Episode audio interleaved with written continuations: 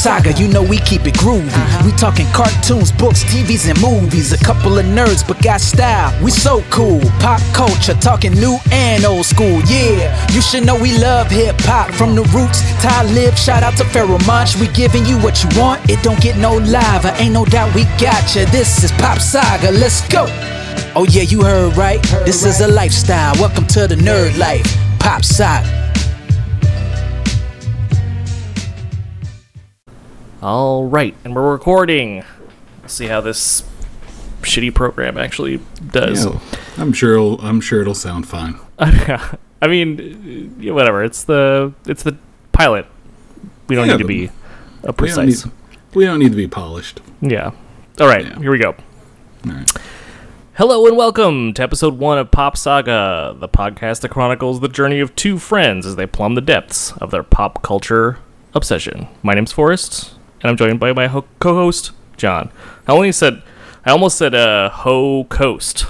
Ho coast. I like it. I'll be a ho coast. Okay. All right. Bye, ho coast, John. Yes. That sounds.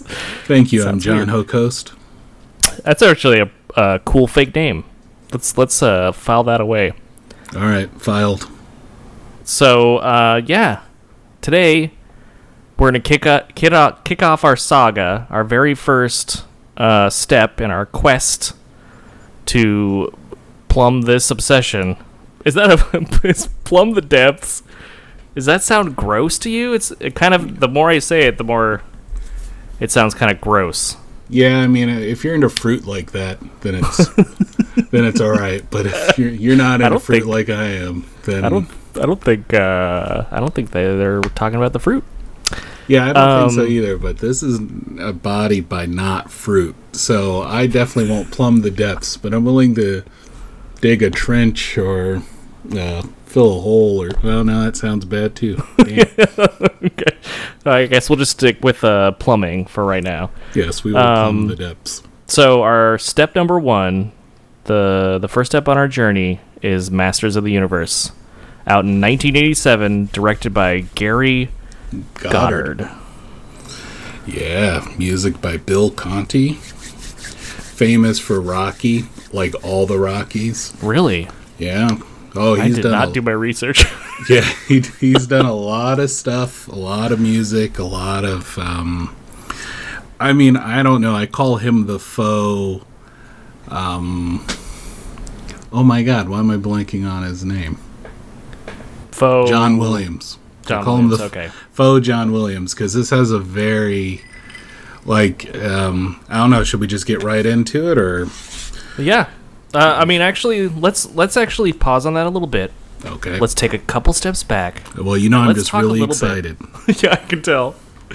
Let's talk a little bit about um, what brought you to this movie. Um, one of the reasons I suggested this film as our first, uh, as our, our first foray, our first step, is because I believe that you and I have come to this film from vastly different perspectives. I'll tell you, my story is not very interesting, so I'll tell you just really quickly. When I was a kid, I was not allowed to see this film hmm. because my mom uh, basically said anything with violence, anything with, uh, you know, really just anything with violence, that was a no-go. Um, and so she saw the swords, she saw Dolph Lundgren's, like, gleaming Um, hot dog skin colored tan, and um, and she was like, no dice. So when I was a, a child, even though I was obsessed with um, He-Man, I never got to see this film, and to so to me, it always had this air of mystery. It could have been like in my head, this movie was so Uh, wonderful and dark and mysterious because I wasn't allowed to see it. I saw it many years later, of course, when I was more of an adult, and so those are kind of like what my opinion is formed around. But I'd love to hear about, because I bet you saw it when you were a kid. Yes, I did. Yeah. So let's hear yeah, what that so, was like. Yeah. So I'm lifelong He-Man and Master of the Universe fan. So when the movie came out, of course, I had to go see it. Um, so I was actually, uh, my mom and my brother took me, and we went to the, uh, I don't even remember which theater it was. It was the Mission Theater in uh, San Francisco, which is now the Alamo Drafthouse. And it was kind of like a discount theater at the time. You know, pretty much you'd go there and be paying half price or whatever. So I'm not sure if we saw it exactly when the movie came out, and I'll tell you why I think that's not like we saw it. Like, I think it came out in August of uh, nineteen eighty-seven, but um, I'm not sure we saw it exactly then. Um, but yeah, no, we went, and I just remember eating a little bit of popcorn and just being blown away by watching this uh, movie that really wasn't like the cartoon at all, but really super enjoyable. Um, I loved it so much that I remember that during the movie, I, I, I left to go to the bathroom, and I walked over to one of the ushers there, and I said, you know, I, I asked them if they had a movie poster for it, because I saw it in the container to see if they just had one. And they were like, no, we don't, but you can have this one. Um, so they literally opened up the little movie poster holder, pulled down the poster for me, and handed it to me. And, like, that blew my mind. I, I ran back to my, you know, seat. And we finished watching the movie. My mom saw it, and she's like, oh, that's great, you know, Tiger. She never called me Tiger, but mm-hmm. I figured that'd be a cool nickname. So anyway, um, I've had, like, that poster. I still own that poster. In fact, it's up in my office now. But wow. The reason why I say I don't think I saw it when it came out was because I swore it was like, it is a movie poster size because it is irregular. It, it like the frame it sits in now, unfortunately, it's folded on the bottom a little bit for it to stay in there. But uh, on the top, it says a battle fought in the stars, right? Dot, dot, dot. Masters of the Universe. I think that's the original poster. But mine says a battle fought in the stars now comes to home video. Yeah, it's been at the theater for a little bit. A little bit, so much so that it was on home video, but that's how I got that poster. Um, and like I said, I've carried it everywhere I've gone. I moved with it. It was totally like, um, arguably probably one of my favorite movies. Um, definitely a guilty pleasure. That's fantastic. Yeah, so I came in a little bit different of an angle. Um, I saw it as uh, um, at a much more cynical age, and so uh, it's a, a movie that I've grown to appreciate more. Uh, the more I learn about it, the more I learn about the production and some of the background around the um, the studio that made it. And just as a heads up, unless you have a lot of things you want to talk about about canon, I didn't do a lot of canon research, even though I've seen the documentary that was very good on um, Netflix or whatever it yeah, no, uh, premiered documentary. on. Um, but I figure well, we can probably talk about them at a different... They deserve their own episode. I think so. Yeah, so we'll just focus on He-Man. And, um, yeah, it came out in nineteen eighty-seven. It debuted, I believe, third on the weekend it opened. Mm-hmm. So that's probably why you saw it at a second run movie theater, because uh, yeah, they made um, I think they ended up making seventeen million uh, with a budget of twenty, which at the time was very high. It was twenty-two. twenty-two, yeah, wow, yeah. Good yeah. Gravy. Well, I think originally it was fifteen. But then they needed to go over, like uh, Gary Goddard or whatever. Like we need, we need more money. We we need more money. If you want uh, your version of Star Wars here, we need more money. So then they extended it to like another seven mil. Wow. It's just yes, it's yeah. just a, a classic, a classic uh, train wreck of a film. Oh yeah, like it, like I mean, we'll go through it and just kind of talk, uh, talk through pieces and whatever stuff I remember anecdotally. I'll make sure to bring up, but um, yeah, it's crazy to think of a film back then for like uh, twenty-two million, and you know, like they all banked it on Masters of the Universe, and by this point, He-Man was not necessarily out of the cultural zeitgeist, but the cartoon was done. They weren't making any more for a few years. The toy line itself was done as well. So it's like a movie that kind of came a year too late. I think if right. this would would have happened in eighty-six, you know, along with like Transformers the movie, and then um, I think G I. Joe the movie came out same year, but they released it as uh, episodes versus um, releasing it in theaters. Um, I think if it would have came out even a year earlier, it might have actually had a better chance to at least make its money back. Sure, yeah, that makes sense. What I thought was uh, very interesting is they, they touted the movie as the Star Wars of the nineteen eighties, even though the majority of Star Wars came out in the nineteen eighties. So uh, Star Wars was the Star Wars of ni- the nineteen eighties, and this was a movie that was truly, um, or clearly, I should say, trying to be like Star Wars.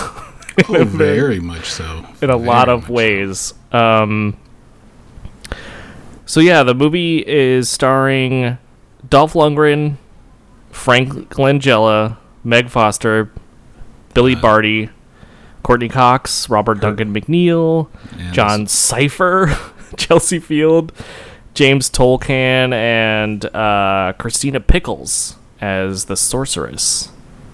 Yeah, and it's funny, this was uh, Courtney Cox's first major film role. And you can tell, man, she looks like a baby. But anyway, let's not uh, let's not get too far ahead. Yep. Um, spoiler alert. Spoiler Courtney alert, Cox she looks like a child. Movie. Yeah, she looks like a person adequately aged for the movie at the time she recorded it. Yeah, yes. Yeah, uh, strangely, right? Uh, maybe the maybe that's progressive in that way. Uh, there's also, you know, um, just as a little tease, there is a very good, and I say good with a uh, laugh in my voice, as you can probably hear, a very good... Um, sort of forward-thinking feminist line in this mo- a movie that uh, when I saw it today, I did not remember, and it was the w- one of the most delightful things I've seen in a long time. So I can't wait to talk about that. But before we get into that, um, let's just kick it off at the start. All right. So first things first, that Canon logo. Oh, yeah, you knew you were in for some shit right there. Exactly. You saw that as a kid, and you said, this is going to be something. Yeah. Either I'm getting American Ninjas, Delta Force, Charles Bronson pacifying a neighborhood, but I'm going to get something with violence in it. Yeah, it's going to be nuts. Yep. And we get the two big stars right at the top, right at the top, Dolph Lundgren in his first English-speaking role, I think. That's just uh, off the old noodle, but I don't know if that's true, but certainly it seemed that way. And Frank Langella, who must have been like, I have to share the marquee with this dude. um, hey, and by all accounts, he was super excited to do this role. Absolutely. I mean, if you if you read up on it even a little bit, he uh, says that's one of his most favorite roles, and I think you can definitely see that in the performance. Um... But so it goes just those two guys, and then bam, we get matte painting, like you said, and um, voiceover. Yeah, yeah, voiceover talking about, um, oh my god, I should have copied this down. Yeah, that was something I thought about too, but I didn't, so we don't have it, so that's fine. It's fine. Just know um, it sounds kind of like this. What I love about it, there. what I love about it is that it's so uh, general. Well, yeah, because that's like it, it. I mean, like, what are you gonna do? You you you've taken like, so like the genesis of this film's not so much the cartoon, because remember before the cartoon it was a toy line, right? And that was it. Toy, and the toy line had its own, you know, the mini comics where there was no Prince Adam. It was just He-Man, and you know he's kind of like you know like. Conan the Barbarian a little bit, and you know like the sword and sorcery and some science fiction thrown in there too, so that's really what you know like Gary Goddard took to make Masters of the Universe. So like I don't think you could have done anything like very specific where you you could literally take this crawl and then just the the last line, because I know you know they say Masters of the Universe. That I remember, but you could totally take that and just change it with anything like, you know, victory is whatever, To Kill a Mockingbird. You know, yeah, like you right. could throw any movie lyrics in, you know, a Song of Fire and Ice, and it would work okay because it's pretty generic. Yeah, it was uh, it was just very funny, um, because they're just like, okay, so there's this power, and there's a sorceress, and she's like uh, keeping the balance of good and evil within this castle, and whoever uh, is in the castle, I guess, gets this power, and it's just like very vague. You know, there's a power, there's a castle, there's a sorceress. I mean, what they're kind of telling you is, look, Doug, don't worry about it. This is going to be on the film for the ne- or this is going to be on the screen for the next fifteen minutes, and then we're just going to fuck off to wherever. Yeah, you're you're not. Look, I'm not looking for them to wax poetic here. I'm very happy with just like this standard crawl into Superman like three intro credits. Right, with the fucking laser lights and the stars, and then all of a sudden it's just all like, you know, Masters. You know, like, well, first you get the lights, and I think you get the other actors' names um, before it gives you that. Yeah, yeah. Yeah, right? Yeah, no, it goes, like, yeah, it, it. He does that little, like, there's a slow pan across a very poor matte painting of Castle Grayskull that looks like a, sort of like a mix between the Castle Grayskull that we're familiar with from the back of the toys and the cartoon, um, mixed with uh, just, like, a radio antenna. There's just, like... just like a bunch of uh, spires and just really weird stuff. It was a bizarre choice. Um, I can kind of see what they were going for. There is a sci-fi quality to the different, like, you know, the ramparts and the weird, like, um, spindly things that are coming off of the top of Castle Grayskull, but... at the same time, it doesn't work at all. It's like we don't know. We can't tell what what is going on here. Well, my my like understanding behind that was very much um I mean, I guess we'll kind of go through it as we uh, talk the movie out, but um Gary Goddard was really inspired by Jack Kirby. Mm. Um and tried to get him to be the uh, production designer. Um, as far as like get him to do the art and things like that, and uh, studio shot that down both times. Um, so they went and got William Stout instead, um, who's done some crazy shit. Um, I know he did a like production designer on Godzilla King of the Monsters, like the eighty-two one, mm-hmm. and Return of the Living Dead.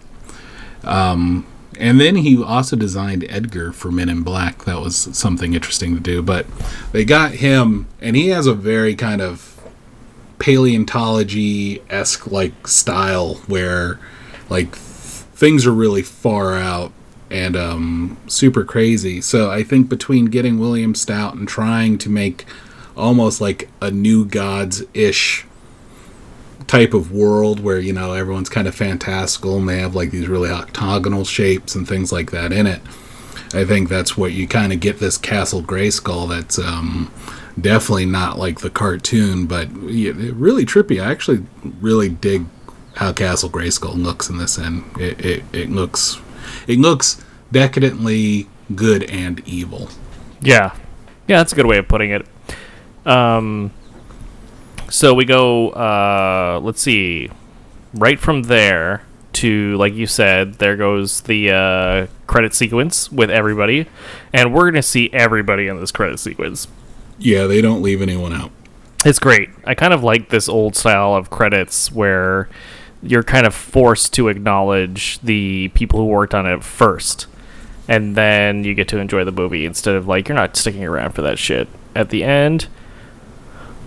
But, uh, you know, some people can get their credit right up front. Good. So that was good. I like that. And then after the credit rolls, if I remember correctly, it's an explosion. Yes. Okay, I wrote this down. This is in my notes. Yeah. It is explode to intro. It's an explosion uh, transition, which I just loved. I mean, I- they had to figure out how to get you there, and they did. They they go from, like, this really overwrought intro right into the credits, and then, bam, explosion to intro. which really sets the the the mood, I think, uh, for the rest of the movie. Well, I think it does. Like, you get the explosion, then it shows, uh, you know, the Castle Grayskull in the background, uh, these, like, stormtrooper-esque soldiers. Uh, That's being um, kind, saying esque. They're just stormtrooper ripoffs. Yeah, well, I think they, I mean, yeah, no, like, I mean, the one thing I'm going to give this, uh, look, uh, folks, you'll understand, I love this movie. I absolutely love it. And I think one of the things that doesn't get a lot of credit, actually, is a lot of the costuming for this movie. Um, and, yeah, like, the, the, the Skeletor troops are, yeah, stormtrooper-esque. Little, like, you know, have a little samurai look to the helmets. Um, even Warhammer forty K style pauldrons on some of them. There's some far out shit in this movie. Um, and you see them, like, in this, like, the Eternia is all on fire and stuff, and they're marching, looks like troops, uh, good guy troops, uh, because it looks like they're fucking winning. Yeah, there's uh, that first scene is great. When they show the exterior of Castle Grayskull, they're showing the sort of, like, uh, wherever riverbed, like, dried out riverbed they filmed that first part in, somewhere in California, or more than likely uh, where Cannon was based, um, which I don't have in front of me, so I probably shouldn't have brought it up, but there we are. Well, um, we know they were based somewhere. Yeah, it was somewhere. It was not L A, which is odd, but anyway. So they had, they're walking through that dry riverbed, and they do a pretty good job of blending it with the matte painting on the top, mm-hmm. and we see some fire, and yeah, we see some guys just kind of, like, randomly pushing soldiers, uh, you know, uh, prisoners, uh, prisoners of war through this uh, dry riverbed, and it sets a pretty good, um, it sets the stage pretty well, um, because then we transition, we cut to the inside of Castle Grayskull. Yes. And, um, you know, Skeletor just being obnoxious with the staff. That's right. Because he, he wants you to know when he enters a room. Oh, yeah. He's well, not using it for walking. You can tell by the way he kind of, like, throws it out in front of him and, and you know, slams it on the ground. That this is not, um, this is not a, this is not, this is not for, to, to help him. No, no. This is for, this is an accent piece. Yeah, no, it's, it's, I, I love it, because it just, like, I mean, it's Skeletor. I probably, I think I like Skeletor more than I like He-Man, um, in most cases. Um, sure. And, yeah, this was just, like, that attitude, that, like, every time it hitting the, like, the marbled floor of Castle Grayskull, all his troops all lined up in, like, this, uh, you know, the, I guess, uh, main chamber to Castle Grayskull that has, like, a, a deep, dark pit in it and these statues up top. Yeah, a it's, red pit. It's insane. And it's just, like, you know, it's, like, part of its, um, like, like I said, it's, like, part good, part evil. And, like, if you look at the bottom, it's all evil with the skulls and stuff. And then, like, the statues look all pious. Oh, I love it. It just sets it up. Yeah, it's, uh, it's really interesting. The I thought the a lot of the statues are really cool. Some of them look like B M X bikers, which is, I think, kind of just indicative of the style of the time. But um, I actually liked the the production design of this entire set. It was really cool. Um, I really enjoy the the sort of uh, Italian influences it seemed to have with the with the sort of um, reddish brown marble, mm-hmm, mm-hmm. and um yeah I, I i thought that the designs on the statues ended up being pretty cool. It's like, it's corny, but it's uh it's cool. Um and, and it's got a Stargate and, like, right behind a throne. Right. And this yeah. giant irised thing, and, like, these runes on um the the, the throne itself. Yeah, there's a lot of um, there's a lot of world building that's done in this first scene that, that they don't really go back to address, but is interesting nonetheless. Um, I think so. I love, like, right off the bat, Frank Langella is giving us, like, he's hitting us with a hundred percent gale force winds acting. Mm-hmm. He is Uh, as Skeletor, he forgets the like we as the audience forget that there is a woman standing in like a, a pillar of light off to the side, and uh, he kind of forgets too. Sort of a joking way, he he feigns that he uh, he doesn't hear the her cries or whatever, and and then we are introduced to the sorceress who we heard about in the narration, but have uh, no time to spend with because she's already been captured. Yeah, this is this is it. This is dire. This is like a Skeletor who finally figured out his plan, right? Like all the years of bungling and fool, you know, like tomfoolery, and he's like, "No, this is my end game. I've I've got Castle Grayskull. I've got He-Man and them on the run. I've got the sorceress, the, this this beacon of good with her like." Fabulous headgear with like the crystal diamonds in it, like these, like, you know, like diamond formations all through it there. Yeah, she's in this beam of light. Yeah. Um, I do like the fact you bring up Frank Langella as Skeletor, like just going for one hundred percent. Like that's what he does for each one of the scenes he's in. He's like, if I'm going to wear this shit, everyone's going to know I'm in this scene. And I'm I'm really surprised that like you don't see teeth marks in the scenery because that's how much he's chewing up, like yeah. chewing up the scene. That's oh, I love it. It's a good thing that uh, set wasn't made out of uh, um, graham crackers because man, he would have eaten the whole thing.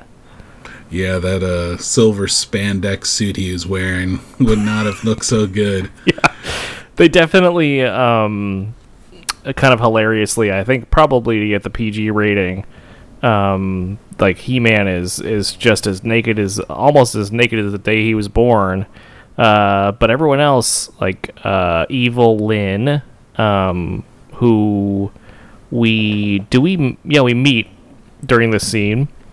Yeah, she's the one who told him like everyone's captured and all this shit. Yeah, and then she's like, you know, Castle Grayskull, you know, will be ours, and that's Skeletor goes like, no. Mine. Yes, that's a great uh that's a just putting her in her place, reminding her who's in charge, mm-hmm. Cuz you gotta uh, when we were talking about evil people, um and then uh Skeletor, I wrote down that Skeletor uh invents Talk to the Hand, I yeah, think yeah, based on when sh- this was released. Yeah, you- Are you talking like when he's trying to sap the energy from yeah. the sorceress, or when he does this fucking tele uh, communication broadcast across all of Eternia? Oh no, he, the, I'm talking about when he goes up to the sorceress and he goes, uh, "But can you feel this?" And he just puts his hand.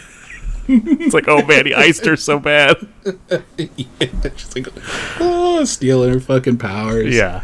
And then he does, yeah, this like state-sponsored broadcast where. Oh my god, puts- I have so many questions about this part. So,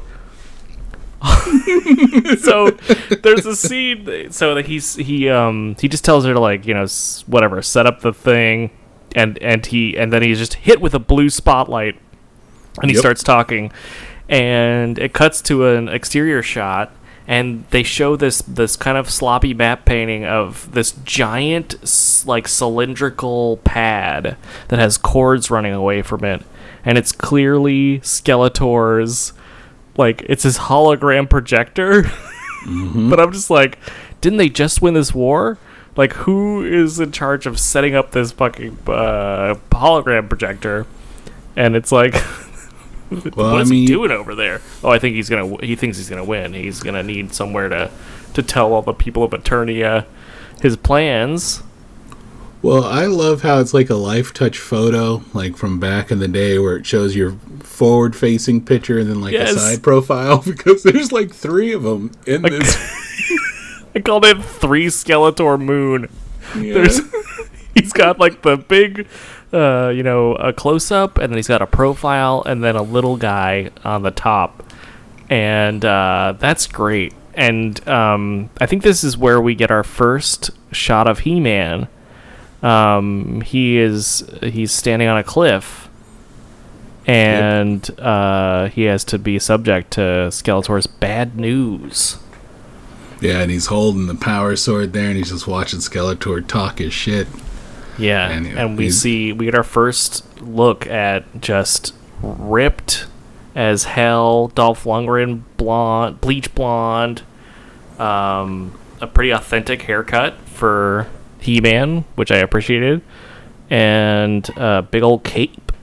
Yeah, which I, I, I, I love that addition of the cape. Um, I know I use I love a lot, but that is how I feel about this movie. And um, yeah, no, I love the addition of the cape, the power sword. Like it, it, it still kind of maintained. Like you could even tell from the silhouette, it has some of the notes from the cartoon, but it is decadently its own. Yeah.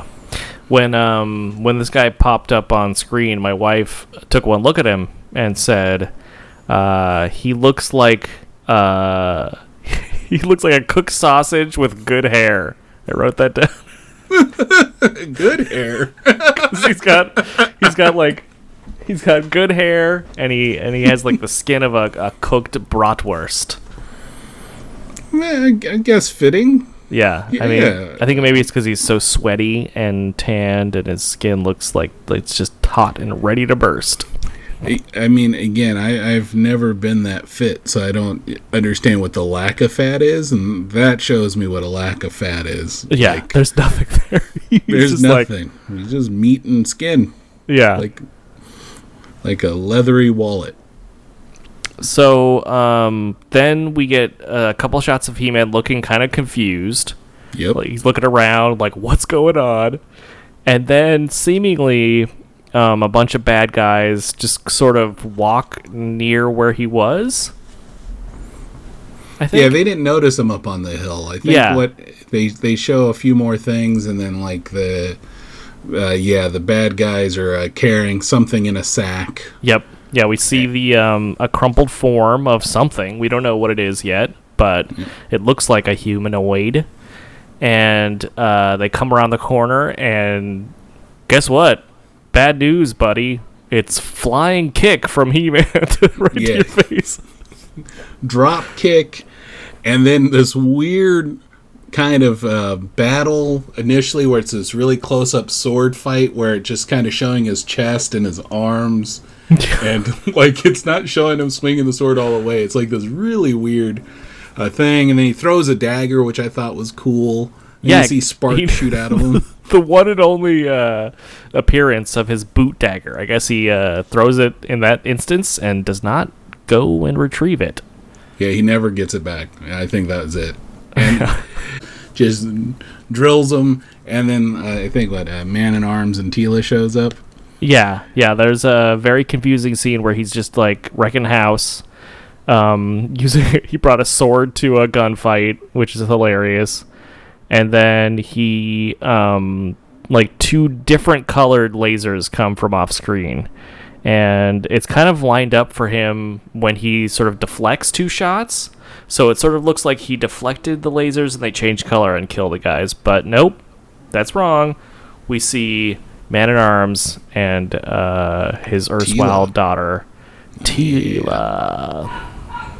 Yeah. Pre-tequila. Oh. Pre-tequila Teela. Yep, Teela pre-tequila. And then this is my favorite. This is one of my favorite parts, and the reason why is because this is kind of almost. There's a couple of through lines that you, like I've noticed, because I'll just say to the folks that I watch this movie at least once a year. It's like yeah, one of a those great movies, tradition. Yeah, where I just sit down. Like there's a bunch of movies that I do that with that I need to rewatch. And this is definitely one of them. Um, so after yet, uh, Man at Arms and Teela come over the hill, they all run together and hug. And it's and it's interesting because this happens a lot. There's a lot of hugging, and there's even hand holding. A lot of hand holding in this movie, a lot more than normal. And it just kind of like almost uh, throws away. Uh, That, uh, you know, like, I could see where some people would be like, He-Man's very, like, toxic masculinity. Sure. If you were to think about it. Is this dude who's proclaiming he's the master of the universe. He could throw a fucking mountain if he wants to. And then in this case, yeah, they see each other and they hug. I, I love it. Yeah. It's very warm. Like, um, it's clear that, uh, and I think, I believe I read the trivia that Dolph Lundgren cannot speak English at this time. So he's just phonetically pronouncing his lines. and it's clear that everyone's like getting along. Like everyone seems like they're having a pretty good fun uh, time on the um, on the shoot, except for maybe Courtney Cox. But we'll get to that in a in a little bit. Oh yeah, no, they. Uh, I. I don't know, like, I mean, you read some things where they were like, oh, man, Dolph Lundgren hated this after the fact. He was miserable.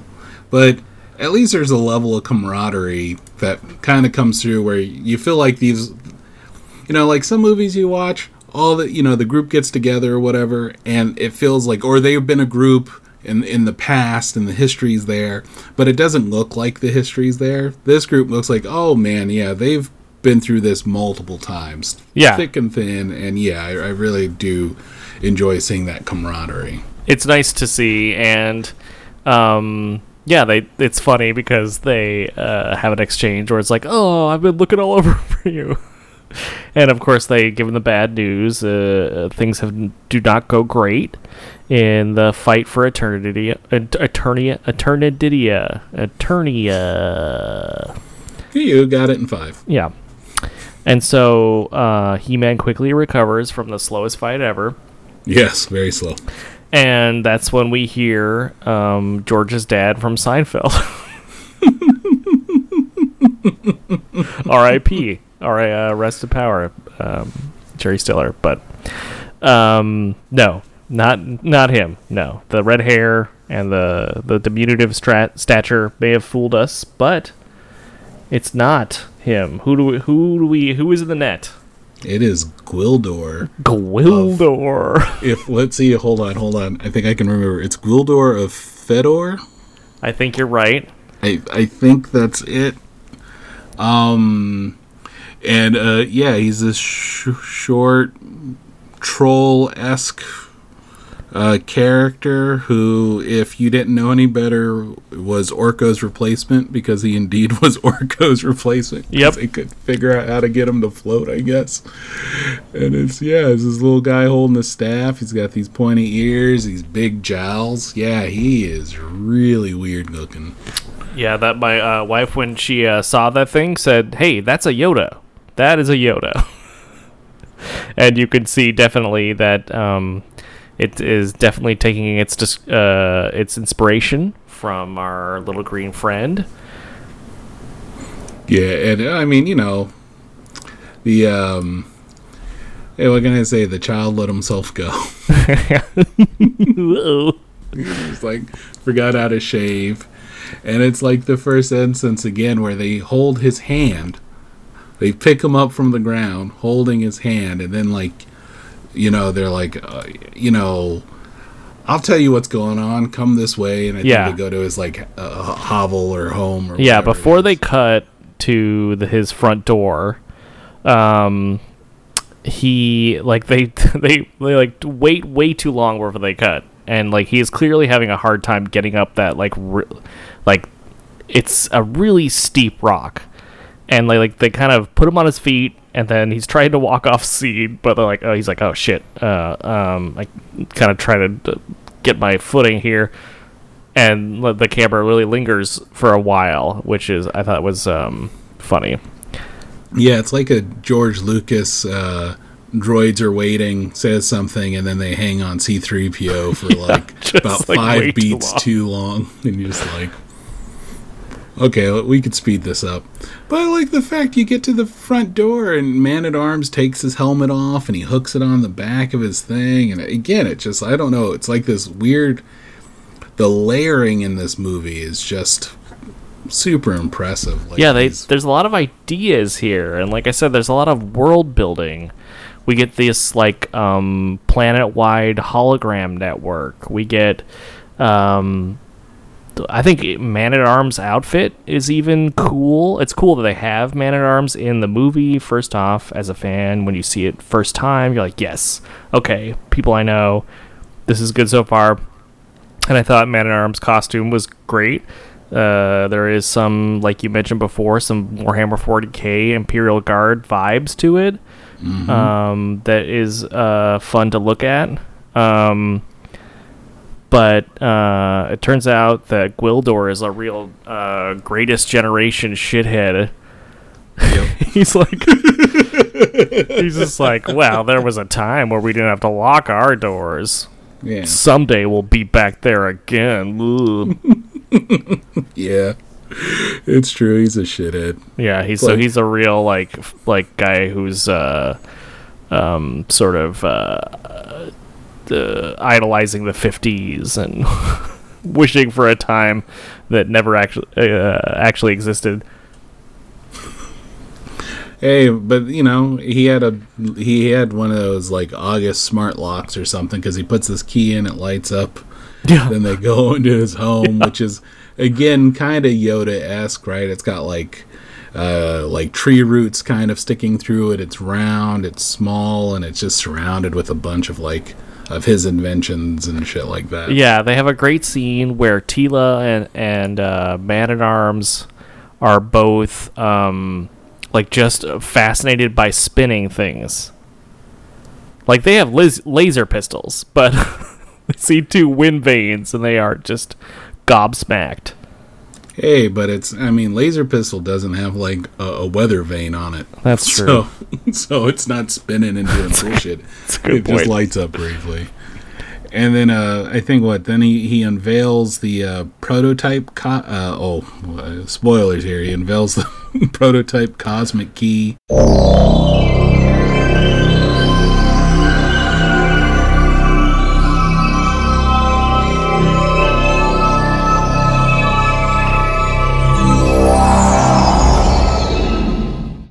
Kind of explaining how uh, Skeletor or uh, Evil-Lyn tricked him. Right. Yeah, that make. was good. That was like a cool little bit of exposition. I like the Cosmic Key. I think that it's yeah. it's pretty rad looking. Looks like it would make a hell of a juicer. You'd probably get a great celery juice out of that thing. Um. Oh. Oh, that thing is gnarly. Like, yeah. It's got like forks on the side. It's got a bunch buns. of. It's got a bunch of barbecue tongs. Yeah, on this it. thing is many. Yeah, it's like doo doo. I, I can't even do the beat. Oh, I'm I'm a terrible fan. so, so there's a great line in there where uh, Gwildor says. Uh, you know, um, I made this, and Evil-Lyn tricked me, and I gave uh, Skeletor the other key, and that's why he was able to get, you know, uh, behind the lines of the Eternians. Um, and then he says he wants to kill me, so I won't make another one. Um, but he had him. Like, just like, I guess it's just the hubris of uh, of Skeletor. He wants to kill him himself. Um, but I, I just thought it was funny that he, he had him in a sack. He could have done it, and uh, he doesn't. And that's that's a running theme we'll run into or, uh, into with Skeletor as we as we uh, check out the rest of this uh, movie. It's a lot of um, I bet if you know if there is an afterlife for Skeletor, I think he's got a lot of thinking about those missed opportunities because he he takes there's quite a few times in this film where he. He has victory in his grasp, and he his uh, hubris um, is his downfall, which I you know is is pretty deep, right? Well, it's, I mean, it's the folly of every Saturday morning cartoon villain. Uh, you know, like if you watch old G I. Joe cartoons, and if it's like a four-part episode, three out of those four parts, Cobra is winning. There's nothing that G I. Joe could do. And yeah. then all of a sudden, in the last half an hour, G I. Joe gets their shit together and figures it out. Because Cobra usually ends up... Cobra Commander ends up doing something really stupid. And it's the same thing with uh, Skeletor. He just hires terrible people. And um, he doesn't have great advisors. Um, so no one tells him, like, hey, maybe we should just kill the little dude in a sack now. Yeah. It's like, no, no, no. Parade him through and then bring him to me eventually. Yeah. I'll get to him. Yeah, we'll get to him later. We've won. Okay. So, all right. So, so um, yeah. So we then we come to the plan where they say, oh, you've got this, this uh, synthesizer that makes portals. Um, we got to get into Castle Grayskull. We got to... Perfect. We'll ambush him. Surprise attack. That's right. Um, and, uh, you know, we we get the classic... Um, uh, George Costanza's dad tells us we he does not like adventures. Yep. He doesn't go on adventures, so we know he's going... We know he's going at that moment. Yeah, he's he's along for the ride, whether he likes it or not. I, I do like the fact that he is a key master who has, like, a back door in his rock hovel home. Yeah, right, that it goes right to the... Like, I guess he lives under Castle Grayskull. Yeah, near it or some shit. Yeah, so they... Uh, it makes his uh, line about locking the door even make less sense, because he just lives right under where the bad guy is now. When the bad guys show up uh, at the door, they make a uh, a point of showing them trampling his garden. So it's like they there's just like some dumb crystals, and it's like this really bad set, but they just show him like stomping all over it, and the guy doesn't even need to go there. It's like he clearly looks like he kind of just did it to be an asshole. So they're like, these guys are mean. They won't even respect the man's garden. Got some really nice rock feature out there. Some indigenous plants, clearly. He's thinking about the water table. And then this guy comes in and just runs all over it. What a dickhead. You're like, fuck your garden, dude. It was just great, because they make this... It was just like a super... Like, it's like a scene that didn't need to be there, and it was just uh, fantastic. Yeah, another layer. The Eternian throne room. Uh, we got... He-Man. We got Man-at-Arms. We got Teela. We got uh, Gwildor. And um, the throne room is, like, overly suspiciously empty. Yep. It's the most obvious trap you've ever seen. Not for not for He-Man. He has to rescue that sorceress. Yeah, he's going to try. He's going to yeah. give it the old college try. And um, bad news. Doesn't go too well for him. Does not. And I, I think all these troops uh, come in from like the one entryway, and then Skeletor's with Evil-Lyn, and then boom, doing his little pimp walk again with his staff. Love it every then, minute of it. Yeah, then they're having their little uh, what tete-a-tete where they're talking. You know, uh, Skeletor's waxing poetic, as he loves while, to do. While you know, just trying to, you know, they're trying to stall. Because then they discover that Gwildor has the other key. I think Evil-Lyn calls that out. Yeah, she can hear him.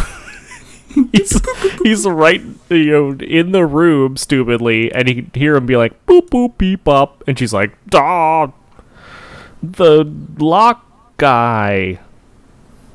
He's got the other key." Yeah, but she screams it. The locksmith has another key! Yeah, oh man, she's uh, she's into it. It's a good casting for Evil-Lyn. Oh, Meg Foster. Holy crap, those eyes. Like, yeah. I, I, I was reading that they said that they wanted to give her contacts, and I was like, why would you why? ever do that? Like, those eyes are Her insane. Eyes are crazy. Yeah, like, I remember seeing her in this, and then, like, Blind Fury with Rutger Hauer, mm-hmm. and holy crap! Like those, I like. I was like, "Oh, it's Evil-Lyn," because like it's unmistakable. Like yeah. It's pale, like blue gray eyes, like fitting of Evil-Lyn. Just great casting. Just a yeah. yeah. Like, say what you want about this movie, but there was a lot of good casting. Like Frank Langella is the perfect cast. They they didn't do him justice with the makeup that they were able to afford, but man, just I, now see. Great. I don't have a problem with the makeup. I like, mean, the I, the nose just will forever bother me because it's why even like just make it white. I don't know. Like there are there's even as a kid I was like, why is his uh why is his nose shaded but then his eye sockets aren't shaded? I don't know. Well, that's fair. I mean, it's because he has eyeballs in this. Normally, yeah. Skeletor does not have eyeballs, but that's fair. All My right. headcanon is that he is a mutant. Like, his face is mutated to look like a skull, and he's just sort of paints the nose area to to just uh, make him look more intimidating. He's like, hold on, need to paint my nostrils. Did uh, did my nose paint wear off? No, you're fine, Skeletor. You're it's cool. You're you're good. Look, looking sharp. Um. So uh, anyway, uh, at that point. Oh, there's a ahead. great scene while uh, Skeletor is monologuing. Man in Arms. There's this guy, uh, one shot on a Man in Arms' face, and he is just like pl- over it. He's over Skeletor's shit. Yeah, well, he's sitting there. I think I forget what he says, but he's just kind of yeah. He talks a little shit, and that's why I love uh, the actor who played Man at Arms. Like his whole demeanor's been great. He gives a, such a sincere uh, performance. I think is what I would call it. He seems invested, and his performance seems like genuine and sincere, which I think is uh, great for this movie. Oh, I, I I think if anyone was doing anything other than being sincere about it, then they would um, it would really show. You know, it's like a, I mean, I can't imagine doing a science fiction movie or any sort of movie where you just kind of make believing a lot of shit, especially at this time, right? Like, okay, now look over here, and there's spark shooting above this cosmic key in his hand, and a gate is open. You got to buy into that, and everyone's like, oh yeah, we're gonna buy into this hook, line, and sinker. Yeah. So, uh, Man at Arms, uh, he reveals his position from behind cover, starts firing, chaos breaks out, and uh, we get a really funny shot of uh, He-Man trying to shoot and hold his sword at the same time. He's like trying to brace his arm on the cover, and you tell it's like just really uh, awkward to do. Yeah, I mean, I don't really know why he has the... I mean, I, I guess he uses the sword to block, but you don't really see him block anything with yeah, it in this case. There's, oh, there was, a, there was a great scene where he sort of nonchalantly blocks in, like, the most no-big-deal move, where he just kind of does, like, a little block, boop, and, like, uh, deflects, uh, you know, they drew in an effect there. Um, but it's just great. It's clear that the director probably just told him, just do whatever. You've seen Conan, right? Just do that. Yeah, they're like, now picture if you're Conan with a with with a gun. Yeah, and uh, just shoot and hold your sword because we paid a lot of money to get those made, and damn it, you're gonna do it. Yeah. uh, I think from that part, a firefight breaks out because Gwildor opens the uh, portal to somewhere. We don't know where they're gonna go. Yeah, but, you know, you open a portal. But it's an impressive effect for the time, especially. Like, the the um, room distorts a little bit. Mm-hmm. Mm-hmm. And uh, we get a, a nice, like, um, like double exposure or whatever the effect method was to do that kind of uh, eighties portal that you saw a lot. You saw that kind of same effect in um, Poltergeist and stuff like that. It's probably just painted on the film or something, but... Looks it, good. It was good. I yeah, like it. It's got a lot of layers, and I think it's like the last time we see that quality of Portal. It's like their Portal money shot was the the first that was one, the, the first one, and if they could have reused it, they probably would have. Yeah. But since they couldn't, yeah, then they're all running towards the portal. And, uh, that, that's one of my favorite Man-at-Arms parts is he turns around and he's holding both of his guns and he's just shooting at these guys like pew pew pew pew pew pew. Uh, just like that. Yeah. Even the sound of it. Pew, pew, pew, pew, pew, pew. Yeah, exact same sound effect. And it's cool because um, that's what you expect from Man at Arms, and you like to see it. It's uh, authentic, and it's a cool part, for sure. Yeah, bristling with arms. Absolutely. And, uh, you know, there's... And then there's that great He-Man jump. Oh, yes. Well, he, well remember, Gwildor, the, the Cosmic Key gets shot, and this is important. Yep. Because it... The, he has the Cosmic Key. One of uh, Skeletor's troopers shoots the Cosmic Key out of his hand. He-Man runs up and, like nothing, picks up Gwildor. And then he yeah, jumps through this portal to somewhere. Yeah. And he, he does that great like initial launch, and then they cut to a uh, shot of uh, behind him. And he's just flying straight, like, like Superman, yep, towards the portal. It just... It's corny as hell, but you gotta love it. And uh, before we know it, we are in a strange new environment. This doesn't look like the dry riverbed that we left in Eternia, so where could it be? It's uh might be a jungle. I don't know. There's like a river nearby. Gwildor yeah, is fucking dying. Maybe? Yeah, he's submerged in some sort of water. Yeah, and um, uh, who is it? Uh, does it He-Man? He-Man um, goes and pulls him out. He is dying, uh, presumably, but everyone's having a great time laughing at him. he should hate. He should hate these guys.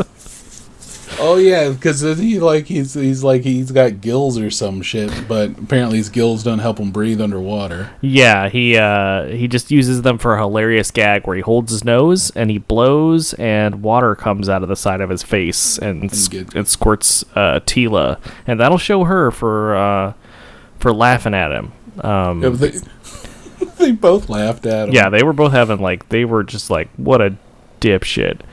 And, um, yeah, and so he should hate them, but he doesn't. Mm-hmm, mm-hmm. And, um, and then, uh, we hear a, a man, they're standing by some oak trees, quite obviously, and Man-at-Arms detects, uh, something coming. It's big. It's organic. Yep. What could it be? Guess what? It's a gag. It's a clown. It's a fuck- or a c- cow. A clown. It's, it's a clown. It's all honk honk. And they chop his fucking head off and then roll credits. It's a really weird movie. Yeah, it's it's funny. It's only an eighteen minute long movie. Yeah, but it's, it's yeah, it's a great one. It's a cult classic. Yeah, no, it's a cow, and then they um, it it moos, and then Gwildor promptly's like says it's a hideous sound. Right, and he's gonna help. Uh, maybe he can communicate with this poor creature because it's not smart enough. Yeah, so he's all like, moo, moo. And I think that's the point they discover that they don't have the Cosmic Key. Right. They lost the Cosmic Key. They got to go look for it.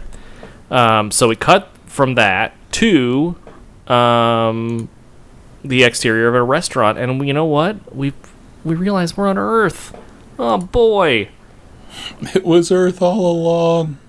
And we, the, the, we're, it was a, there's a rib joint on this planet. Uh, if the cow wasn't a g- dead giveaway enough, we thought maybe that was an alien cow. Nope, it is Earth, and the Eternians have come to Earth. They have uh, teleported themselves via the Cosmic Key, and it's just random. Well, it's just a. Because uh, I think, I don't know if it's the the next scene or this scene, but um, Skeletor is uh, informed that um, he just hit some random keys. There's no way of knowing, no possible way of knowing where they went. And they're not going to find out. That's the beauty of it. They're not going to find out unless some dipshit named Kevin does something. Yeah, so... Uh, we forgot one thing. I don't mean to uh, skip ahead. Uh, Kevin's no, coming. No, it's fine. We'll, we, Kevin's plenty of time coming. for he's Kevin. A, he's a dipshit who turns into a, a hero in his own right. Um, but we forgot that when the Cosmic Key got shot and they jumped through the portal, Gwildor used his hook rope launcher to grab the Cosmic Key and pull it through the portal, hence why it wasn't with them when they landed. It landed somewhere else. Right. Yeah, that was a great scene where we see uh we we feel like the bad guys uh, have got the upper head. They're come or the upper hand, I should say, and they they're coming to get the key, and nope, out of the portal, a little grabber arm like one you might find in an arcade game comes and snatches that thing away right out of the clutches of Skeletor, and now he is peeved. Yep. And then cut, we're at Robbie's Ribs and Chicken. Right. Robbie's Ribs and Chicken, where the Bechdel test is immediately thrown out the window. Because we have two female characters with an opportunity to talk amongst themselves about anything besides men, and immediately, guess what we're talking about? Fucking Kevin. Fucking That's Kevin. Right. Fucking Kevin.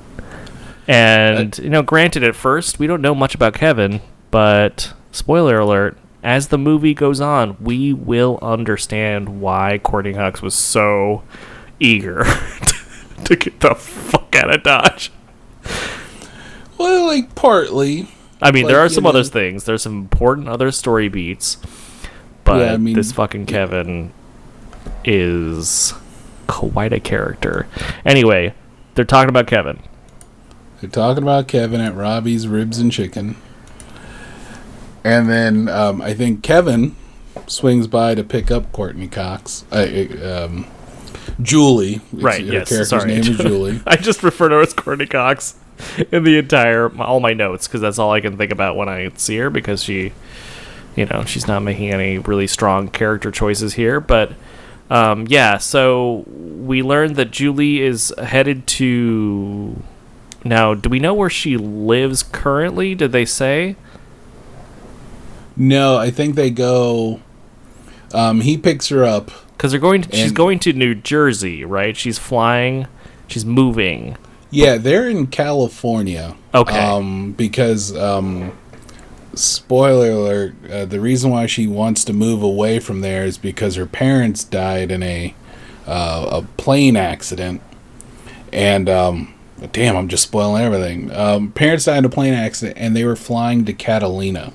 Okay, right, for the so, weekend. For the weekend. Um, for or the for wine the mixer, afternoon. I think. Yeah, no, the afternoon. They were yes. going to come back that night.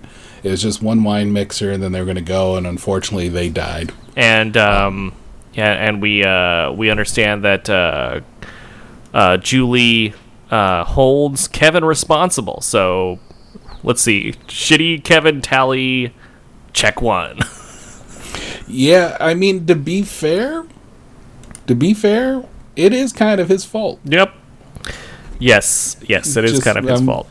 I'm um, just putting that out there, folks. For yeah. uh, those who want to argue with me about this, it's his fault. Like, she lied to her parents so she could spend the day with him. Yes, and because he's very demanding go, with it, with her time, apparently. Yeah, when they wanted to go to the beach, and you know he's demanding because they're in the van, and he's like, "Hey, you're gonna go to my sound check, right?" And she's like, "Well, I want to go do something else." And he's he's a little he's yeah, a little pushy. He's, he's a little piece of work. You're already getting the idea of why she is uh, not not really fretting the fact that she's leaving Kevin behind and going to sunny New Jersey, California. um, so then we cut to the outside of uh, the rib joint where uh, yes, Julie always. works, and we see our uh, Eternians hiding in what has to be the sparsest vegetation I've ever seen. Um, I assume that everyone there can just see them, and they are just kind of ignoring the people in the crazy costumes that are just running around in the bushes and talking at full volume. Yeah, well, remember, a soldier follows his nose. Right, right, because he's hungry. So he's hungry. But Gwildor, um, there's a great scene where Gwildor again uses that he the thing he just used, his little uh, grabber arm. And, um... you know, uh, gets a bucket of chicken and ribs from the back yeah. of uh, the car of two people who are just really hardcore making out in broad daylight in the parking lot of our rib joint. Yeah, and then, then Gwildor is just drinking barbecue sauce and eating ribs. Yeah. And I'm going to fucking tell you something. Every time, and I'm not the only one. I've met other people. Every time this scene comes up, I want ribs. Sure. Yeah. It makes I mean, me like... These look like some good tasting ribs for nineteen eighty-seven. Oh, absolutely. And here's what's so crazy is that when they cut to them, because, of course, Gwildor um, is initially embarrassed to be caught, but then uh, reveals that he was going to share. Who knows if that's true or not? We don't.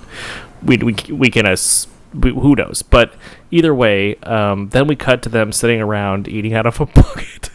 Again, they're in broad daylight in the bushes, talking at full volume. There's no way people don't see them, but it's fine. They're just like, just leave them alone. These weird homeless uh, uh, fellows, uh, uh, ab- abode challenged fellows. Um, uh, just let them eat their their pilfered bucket of meat. and we find out that what's going um, on in T-shirt? Eternia is a vegetarian or vegan, which Vegans, is yes. interesting. Um, uh, Lita, Lita, Lita, Lita, no, Tila, Tila. Tila. Tila ponders how they put the food on these white little sticks. Yeah, that okay. That was cracked me up so hard because, like, she's a soldier. She doesn't know what a bone is. Hey, maybe bone density is different in Eternia. Yeah, they just maybe got made of hardier stuff. Their stuff just dissolves. Yeah, they don't. Yeah, they don't. Something. They don't know what a bone is. Like, uh, look, you don't have to eat meat to know what a bone is. How yeah, do they but... get this delicious? Oh, it's meat, and and, and she's upset, and uh. Oh, I love it. He's like, look at he's like, it's best not to think while you're eating. And see Man at Arms, straight savage. He he takes another piece of chicken. Yeah, he, he's loving it. Like, he already knows. She yeah, figures out a meat. He's like, yeah, it's meat. But I'm hungry, so... Yeah, and then, like, Gwildor and her are just straight disgusted. Yeah, but then he... Gwildor is sort of on the fence, because he looks at it and he said, mm, well, it tasted good. But see, it was it's like one of those things where if you don't know what you're eating and you like it, but it's made of something that you normally say you don't eat. And right. then you just whatever. In this case, Gwildor was like, it tasted good, but damn man, I wish I didn't do this. Yeah. He just ate that uh, the pitiful creature that he that he ran into earlier. No, they were pork ribs. Yeah. Just so, uh, they're pork ribs. So uh, we went over this a bit earlier, but then after that we we cut to we cut to the the cemetery where apparently this is the thing that uh, Julie wanted to do before she uh, flew to New Jersey, was visit her parents' grave one last time. So they we had we had a little uh, recap of the of the the accident that led her parents um, to die, and also her uh, blaming of Kevin a little bit, uh, at the very least. Um, and, uh, you know, they're, that's when they discover something big, right? Mm-hmm. Mm-hmm. In a... in, in, in a cemetery, as they're walking away, what did they find? The Cosmic Key. Why it's why it's just in a planter, which at first glance, I, I was writing notes and I happened to glance up in this scene and I thought for sure that they had just found it in a freshly dug grave. And Kevin was just like, cool, it's a Japanese synthesizer, which he immediately assumes. He finds a metal object in a flower bed at a cemetery, and his first assumption is not, this is an urn, which I think any insane person would assume. Instead, he's like, this is a synthesizer from Japan. Well, remember, it's beeping, it's making sounds, it's not like it's not like this dormant thing. Okay, granted, yes, it is making sounds. Um, but yeah. And then he's playing, he's pushing the keys and it's making beats, and that's why he thinks it's a synthesizer. Yeah. He does. I mean, I guess, yeah, to be fair, he does uh, kind of like fool around with it a little bit first and then determines, obviously, it is a synthesizer. Um, and that's hilarious. It's a great, uh, great scene. Um, but seriously, immediately, he's starting to fuck everyone over. We are getting what? more evidence of why no one, everyone is just sick of Kevin's bullshit. They don't take Kevin anywhere anymore. They don't tell him where there is. Because he's playing with it, then it shoots right back to Eternia, where Evil-Lyn tells Skeletor, hey, Cosmic Key's been activated. We don't know where they're at yet. And then Skeletor says something about, like, you know, wait till they do it. Wait till it's activated again to pinpoint its location. And then he says some, some pithy thing to the sorceress. You know, something about have faith, sorceress, or some shit like that. Well, I mean, let's not forget Silverman. We open on a, a guy who has just been painted silver, sitting in a little silver car, who apparently is handling communications for the Skeletor Enterprise.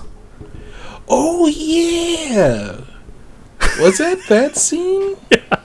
Because yeah, we go right from we go right from uh, like the uh, eating food and then them finding that synthesizer to Silverman. Yeah, I think you. I think you're jumping a scene. I do think you're jumping a scene, but yeah, I know what you're talking about because Evil-Lyn works with the Silverman. It's like the robot guy. You yeah, because like Powell Street. This is when they go into the bounty hunter sequence.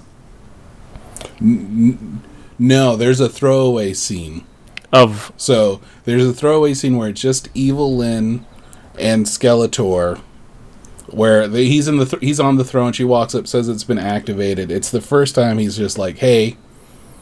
Wait for this to, um, wait for them activated again, and then we'll go get it. And right, because then I guess that leads to the bounty hunter se- sequence. Well, it leads to Back to Earth, where Kevin, and they're at his sound check, and she just looks, uh, Courtney Cox, Julie, looks completely um, unhappy.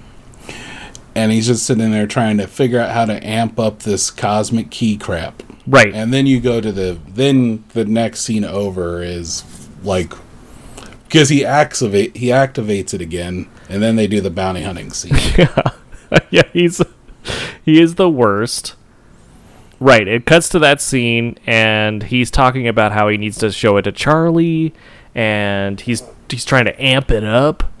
Um, and he plays like a little selection of his the music he's been working on, and it sounds like garbage. So you can sit, tell uh, why another reason why she wants to get away. But then yes, and that then it cuts to Silverman. It cuts to Silverman, and um, they're they're picking up that sequence again, and so they've Evil-Lyn informs. Um, Skeletor that the mercenaries are here. They're not going to kill the bounty hunters, which I guess is fine.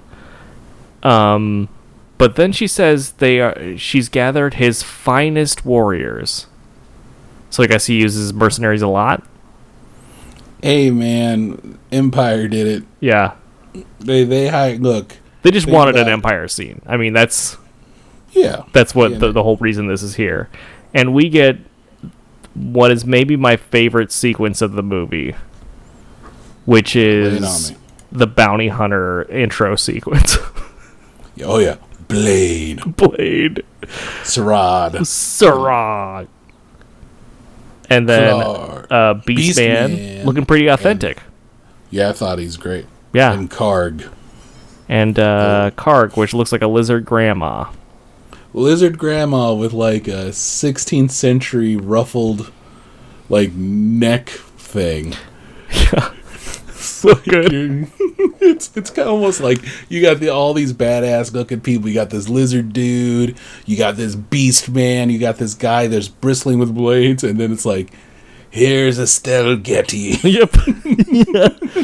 Exactly. And then an extra from the Golden Girls. He's like, thank you for hiring me. I'm so happy to be here. I need more hairspray, obviously. It's me, Karg.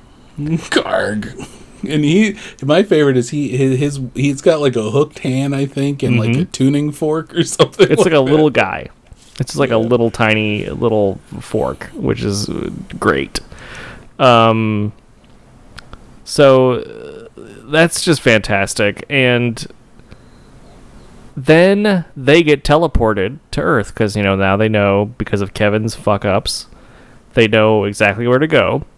Yep. And um, then, like, it continues my most my favorite scene of the movie by having them all do a unique portal entrance, which is just chef's kiss perfect. Uh, each one comes through and does a pose. You know, like, huh, action, like... Yeah, action pose, gun pose, hop around, and then he's like, even one of them looks behind and is like, hey, hurry up, come on, guys. Yeah, we gotta, we gotta do this real quick. It's the best. All right, and they're in they're in the high school. Kevin went to Charlie's to go figure out what the Cosmic Key was. And then, like, you can see these...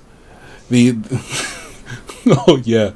Then, like, uh, the, the the mercenaries are sitting there fighting the the, the coach or the oh my janitor gosh, that coach gets beaten to death, pretty much. I mean, we know we know he's not dead. We see him alive later, but man, he just gets beat to shit. And then they set that shit on fire. Yes. And I was like, well, that's it. This dude's they, dead. Yeah, they, they they did everything you would do if you played a tabletop role-playing game. Yep. It's like they went in, they sacked the building, and they just set shit on fire. They're, they're shooting, like, this school dance. Like, they're blowing up instruments. Um... Like, they're all trying to capture her, like Julie, that is. Courtney Cox, running around, things on fire. Yeah, it's so good. So, um, clearly, Karg says, uh, don't kill her. He just assumes. He's like, don't kill her. She might know something about the key. And that's, like, the order. Um, and then they all proceed to try to kill her. Like, yeah, they're all chasing her, and then, like, I remember Blade. Blade's one of my favorites. I I love him in those movies. Walking with the swords, and he s- sticks them through the stage that she's yeah. hiding underneath, and you're just like, Jesus, you were... He you just were hoping- told you not to kill her, and you yeah. are sticking your swords through the uh, stage, definitely going to kill her if it comes in contact with her. Oh, then the fucker shoots darts at yeah, her. Yeah, and, and they are running- huge. They're, these are these are like lawn darts shooting off of his wrist, sticking in the door. Yeah, they this embed after- themselves in a thick wood gym door. Yeah, this is killing a person. If if any one of those would have hit her, she would have been dead. No doubt about it. It's oh, and there's one great. So Courtney Cox is um, hiding behind a set of speakers. Uh, Julie is, and uh, Beastman comes after her, and she.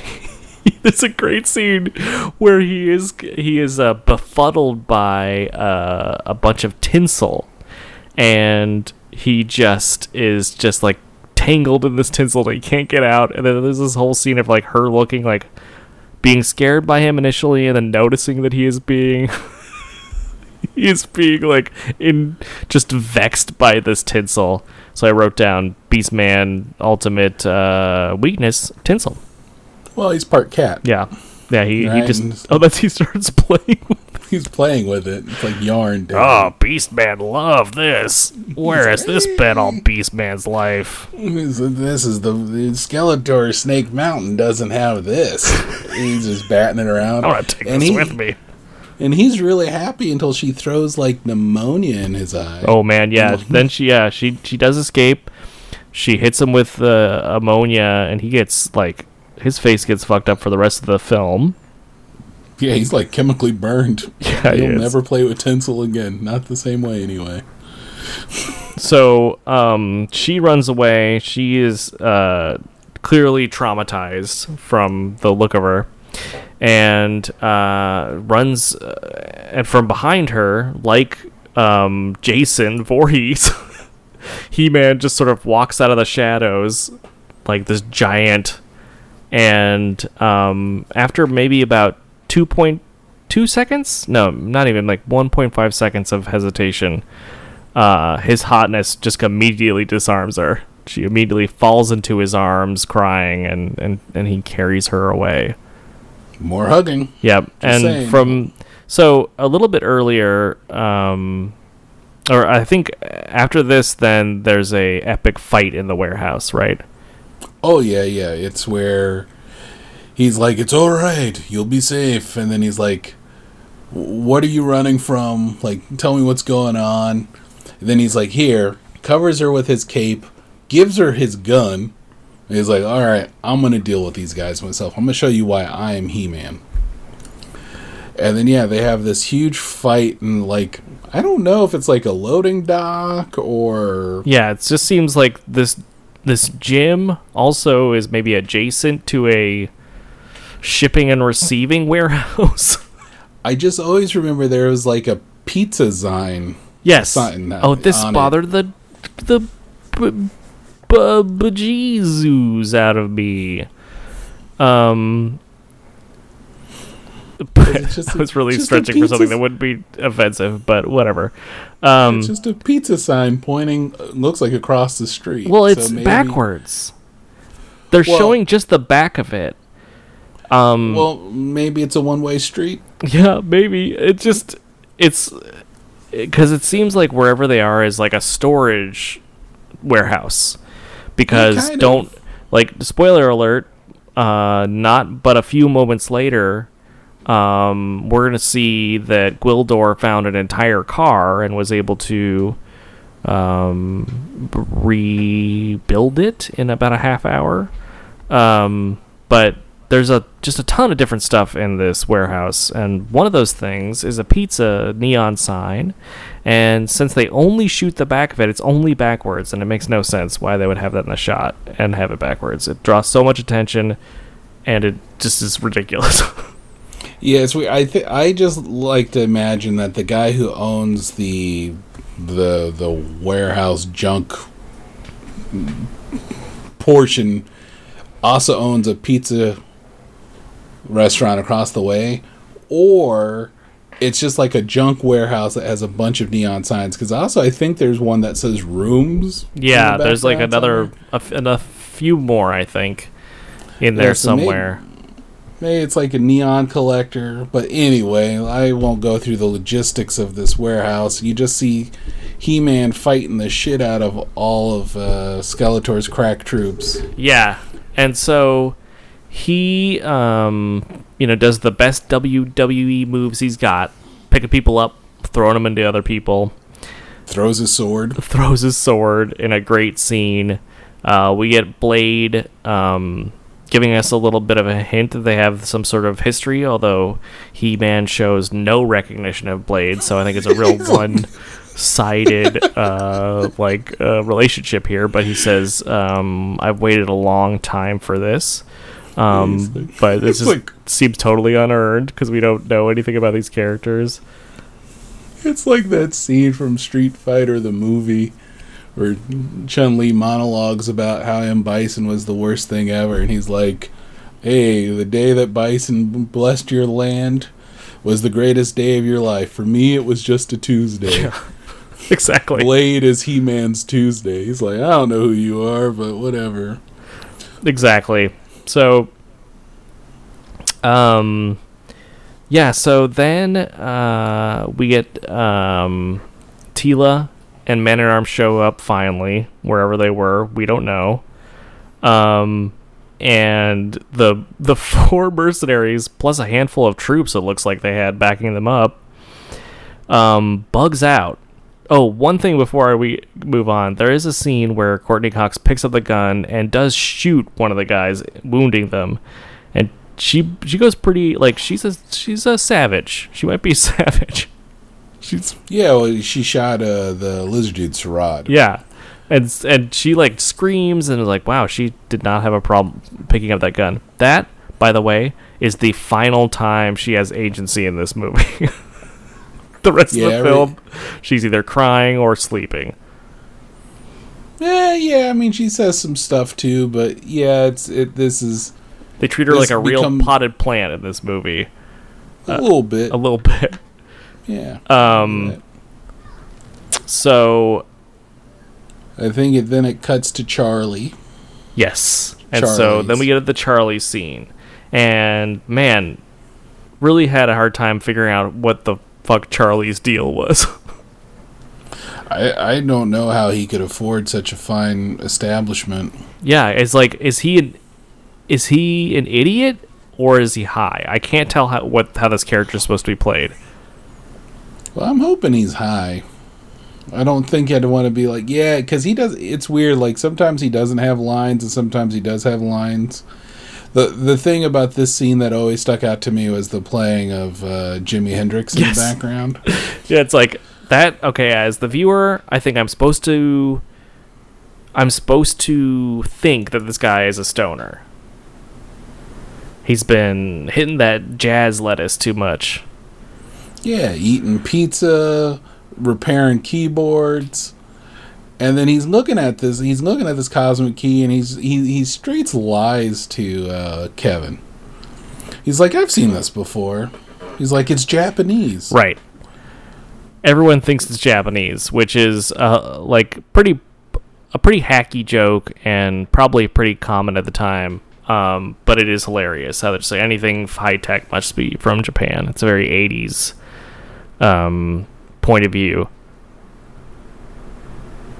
So then we cut back to um, we cut back to He-Man uh, emotionally cucking Kevin. Um, just Courtney Cox is so glad that He-Man is there and doesn't really care about Kevin all that much, even though He-Man makes it very clear that he's in a ton of danger. She's like, it's fine, I'm with you now. I mean, yeah, it's like uh, b- b- it was so scary, but you're here, so I mean, Kevin. Hmm? Oh, oh shit, Kevin. Oh, ooh. There's a pretty cool long shot. It's a single crane shot of Kevin just kind of wandering into the active crime scene. Yes. that they're, that they're, um, and he just is, like, A, no one's stopping him, but B, he's just, like, punching. He's, like, punching balloons, and he doesn't give, like, two shits. He, it's just him being shitty. Yeah, I mean, he's not afraid of people. No, no, he is, uh, like, he is... He's a lot, a lot of work. Um, I, but I mean, he just left his soon-to-be maybe ex-girlfriend, and then this place is just a mess. And then he starts trying to talk to the coach, and the coach is all fucking bandaged up. Yeah. He's like, "I'll never tell you what I saw." Yeah, he was kind of like, he's like, "What happened?" He's like, "You don't ever want to know."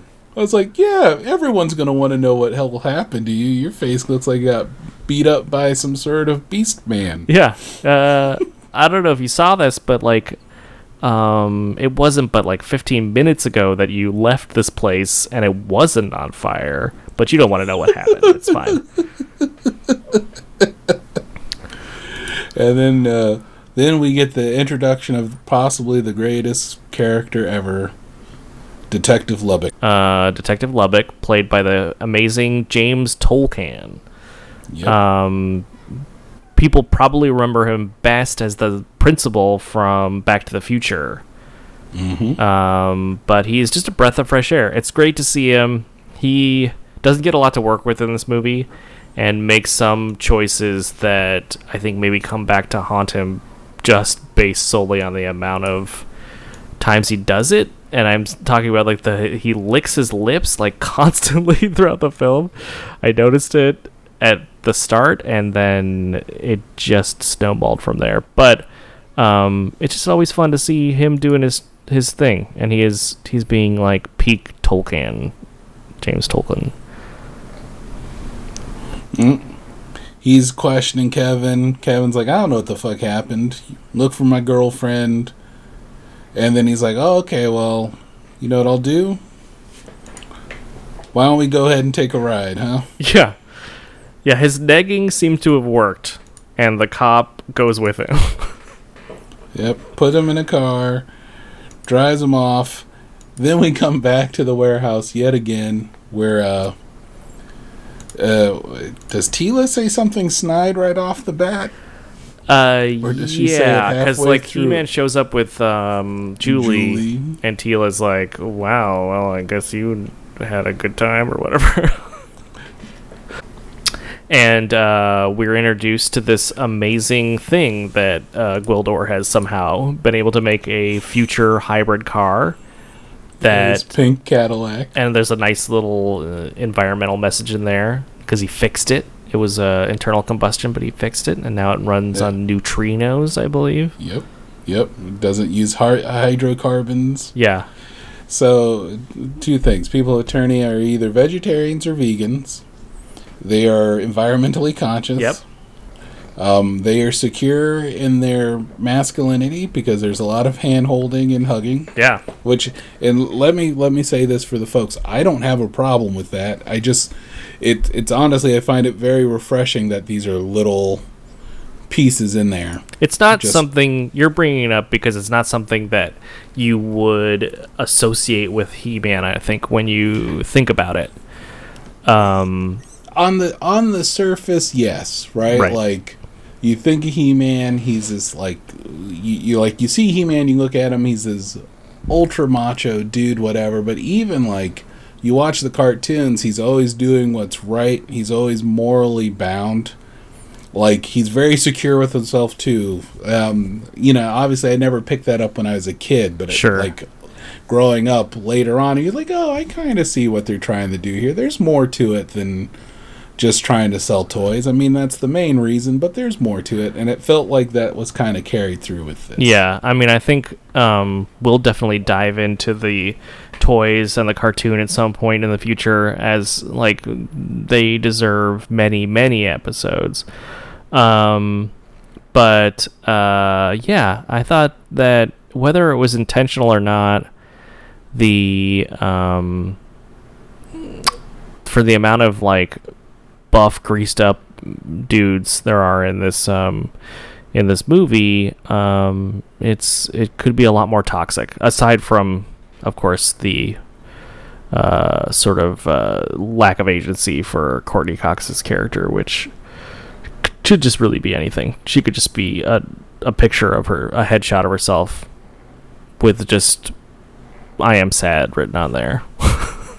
Yeah, well, I mean, yeah, this, like, she had a plan, and if she never would have went to that sound check, she would have been fine. Yeah, it would have been A-okay. She would have been on an airplane, or her stuff would have got packed up in the morning. Yeah, Kevin, Kevin fucks w- it up again.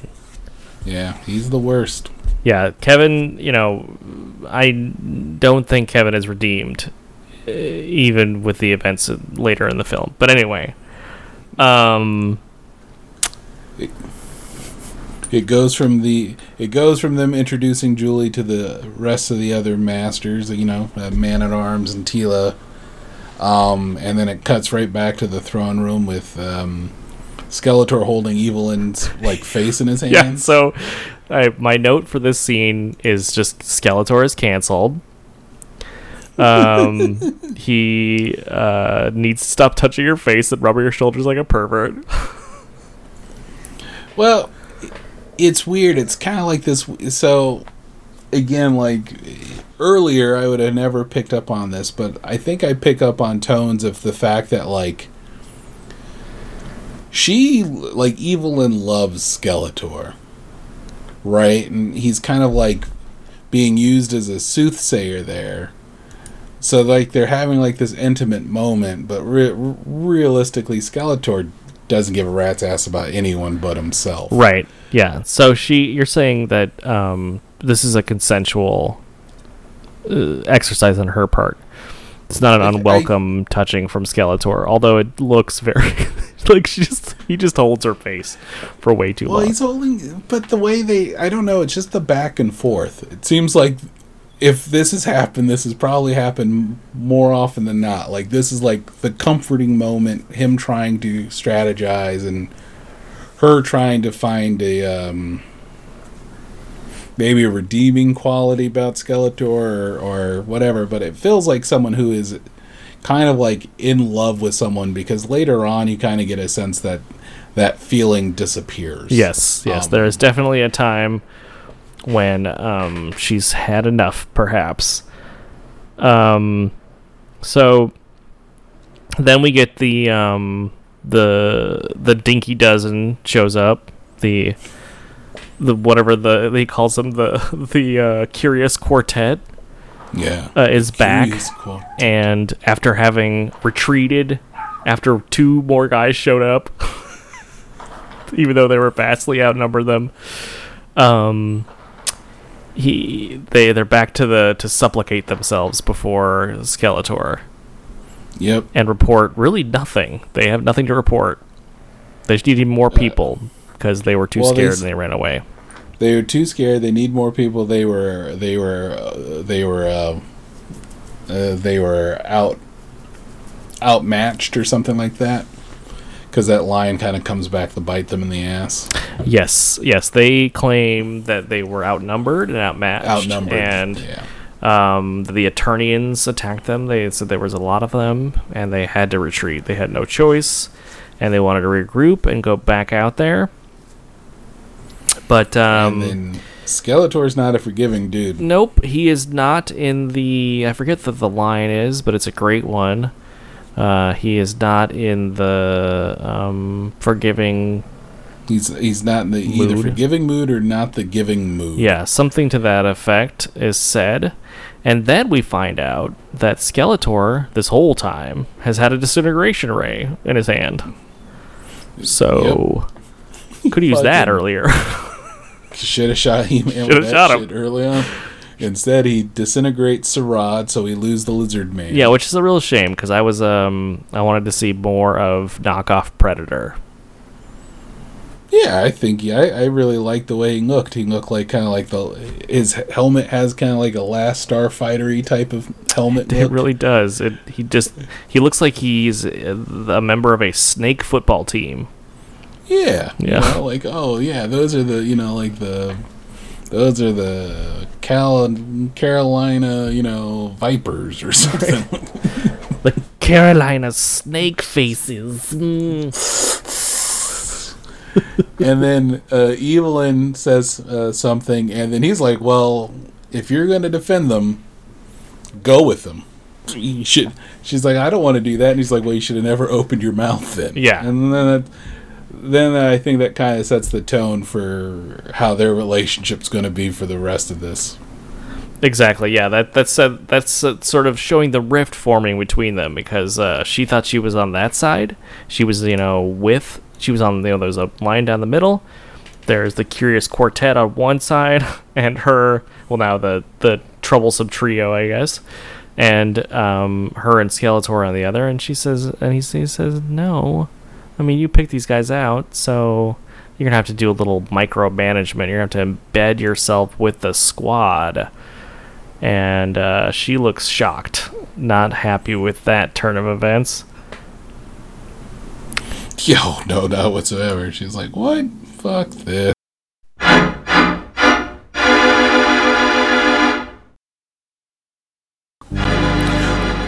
Evil-Lyn join the squad? Does Blade finally get his revenge? Will our heroes find the Cosmic Key before Skeletor? Join us next week on Pop Saga as our intrepid podcasters continue to tell the story that is Masters of the Universe.